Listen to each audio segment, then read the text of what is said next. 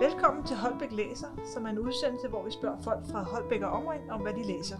Mit navn er Ane Ørstrøm, og jeg er bibliotekar på Holbæk Bibliotekerne. I dag har jeg besøg af Karen Munk Nielsen, som er overinspektør på Holbæk Museum. Velkommen til, Karen. Tak skal du have. Øhm, og jeg skal måske sige, at du øh, har en baggrund som historiker Ja. pri- primært. Ja. ja. Du fortalte lige, at der også var noget spansk og noget kulturformidling, men, Ja. men, histor- men historiker primært. Og så vil jeg spørge, som jeg altid gør, hvad læser du for tiden? Jamen, jeg læser faktisk, en genlæser faktisk en bog, Ja. der hedder Barrison-feberen, Ja. af en forfatter, der hedder Hans Henrik Appel, som også er historiker. Ja. øh, men han øh, fortæller om øh, en, en, ja, Barrison-feberen. Der bruger han det ord, fordi man også talte om Beatles-feberen i 60'erne. Ah, ja. Fordi uh, Barrison-feberen, det er noget, der foregik i 1880'erne, 90'erne, slutningen af 1800-tallet, hvor fem søstre, fem danske søstre, blev et verdensfænomen. De blev simpelthen så populære.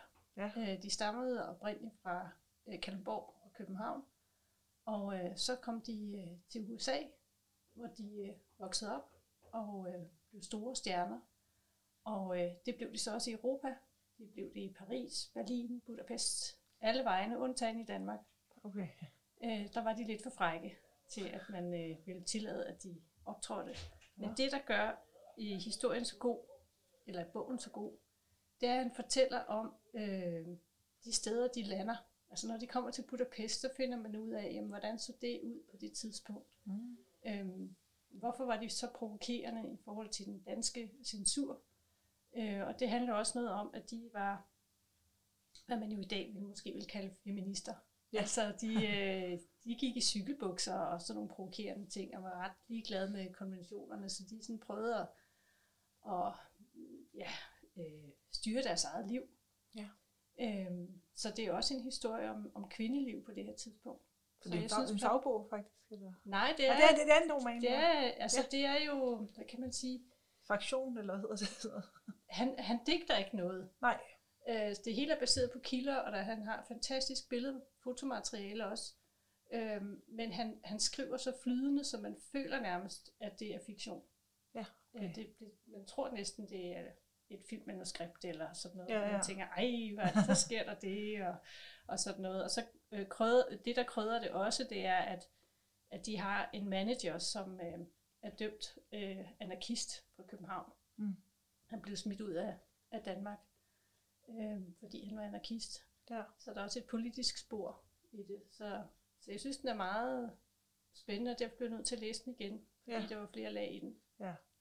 Det er det nogle gange, når man genlæser, så er der nye... Ja, fordi i starten så læser jeg den for, for at høre, jamen, hvad skete der med de piger? Og, Ja. Altså, hvordan øh, fik de en grum skæbne, som så mange var i til stjerner gjorde på det tidspunkt, eller Ja. hvad endte det med? Og så får man alt det oveni, uventet oveni, at man får en beskrivelse af New York på det her tidspunkt, eller Paris. Og Ja. sådan. Spændende. Jamen, Mm. anbefaling givet videre. har du en bog, som var med til at sætte dig i din retning? Som for eksempel historiker, eller nogle, nogle af de andre ting, du har beskæftiget dig med? En bog, altså, som der, har... det er jo ja. ja. flere bøger, kan man sige, ikke? men Ja. nu har jeg valgt øh, Generalen i sin labyrint Ja. øh, af Gabriel Garcia Marquez, som jo er en stor latinamerikansk forfatter. Ja. Øhm, og, øhm, og den her bog, den handler om Simon Bolivar, som var øh, Sydamerikas befrier, blev han kaldt. Øhm, han var med til at øh, øh, afslutte øh, Spaniens kolonisering af, af Sydamerika. Ja. Var med til at smide, øh, mobilisere øh, folk til at smide spanierne ud. Mm. Og øh, talte meget for, at øh, man skulle lave en union, ligesom man har gjort i Nordamerika. Så skulle man så lave øh, en sammenslutning af stater i Sydamerika for at være stærke. Mm. Og han er en mytisk øh, held i Sydamerika. Øh, og som teenager var jeg meget interesseret i, eller sådan meget optaget af sydamerikanske forfattere, fordi de har den her magiske realisme indover, Ja, ja, og tingene sådan lige pludselig bliver helt mærkelige. Og så alligevel logisk, ikke? Og så alligevel måde. virker det meget naturligt. Ja, ja.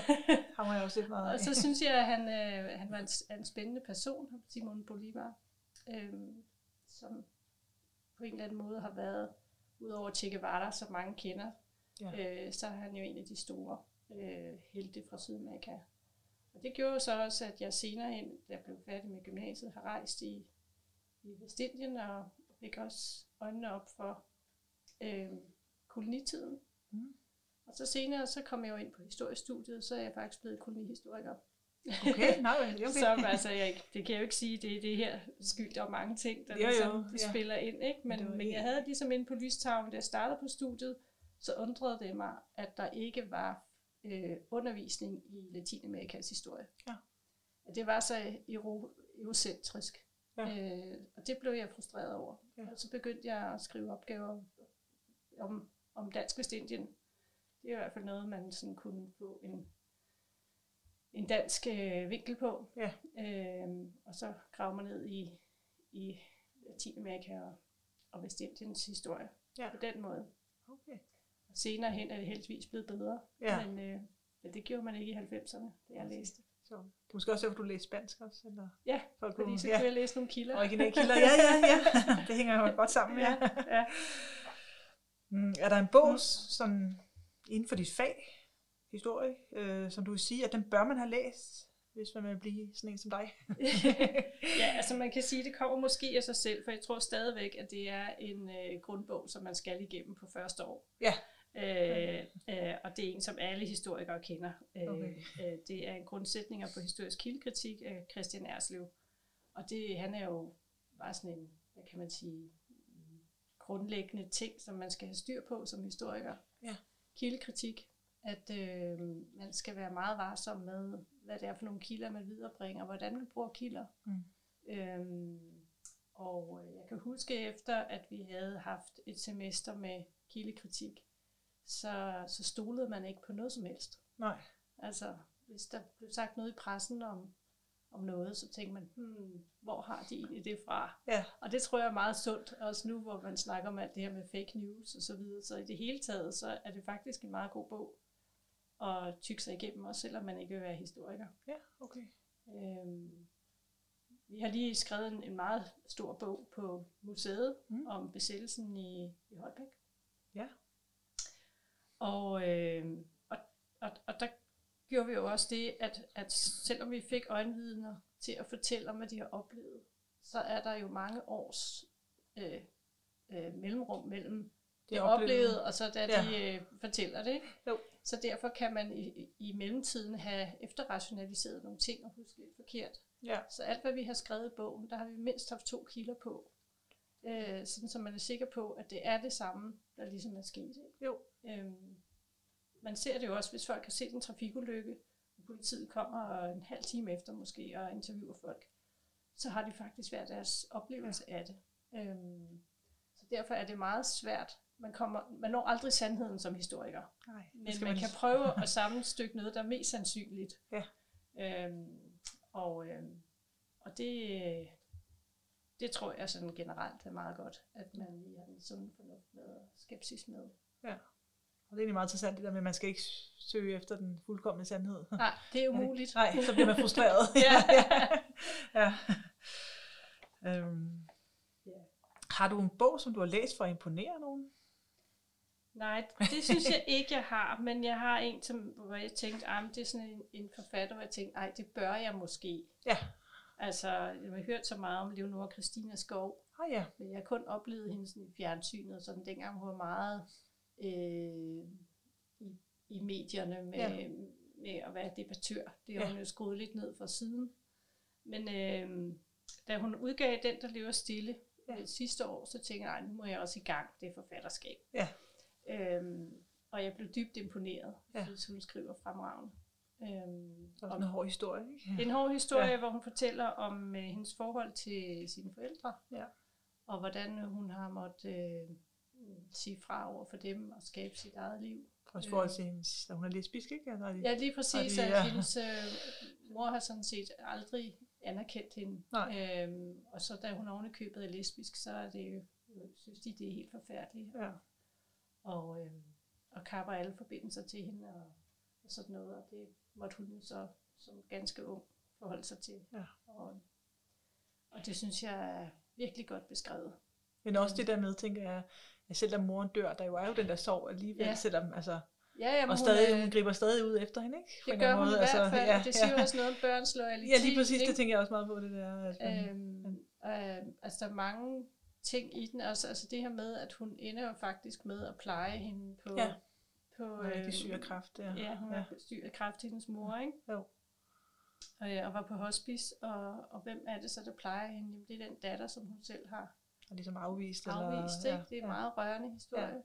Og det er også en barsk historie, hvor man tænker, hvor er det her øh, velfærdssystem egentlig henne? Det tænker jeg også på, ja. Ikke? Og hvem har egentlig hjulpet moren? Fordi ja. hun, hun beskriver for eksempel en episode, hvor faren øh, øh, kommer hjem fra arbejde før tid.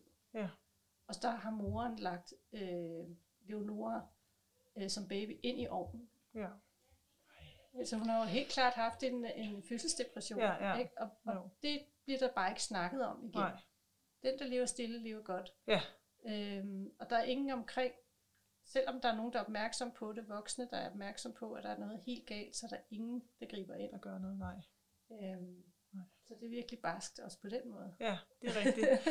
Åh, ja. Men jeg glæder mig i hvert fald til at læse flere af hendes bøger. Altså, jeg har, jeg har hørt hende i et program, hvor hun siger, at hun er i gang med ligesom en to år til, Ja, til den bog, så det, ja, den Ja. ja. skal jeg i hvert fald også have læst. ja, ja. øhm, har du en, nu lyder sådan lidt fordækt, men har du en skjult læselyst, ligesom du ved kokken, der spiser en hotdog på vejen hjem, eller den der, vi ikke snakker så højt om, men, ja, øh, men altså, jeg er virkelig en læsehest, så derfor ja. er det ikke så meget. Men, ikke så skjult. Nej, det er ikke så skjult, men jeg øh, fandt, da jeg var oppe og besøgte mine svigerforældre øh, på en ferie, så havde jeg glemt en bog, og så, øh, så lånte jeg Colorado-drømme af oh, ja. Jane Aumund af Ja. min svigermor.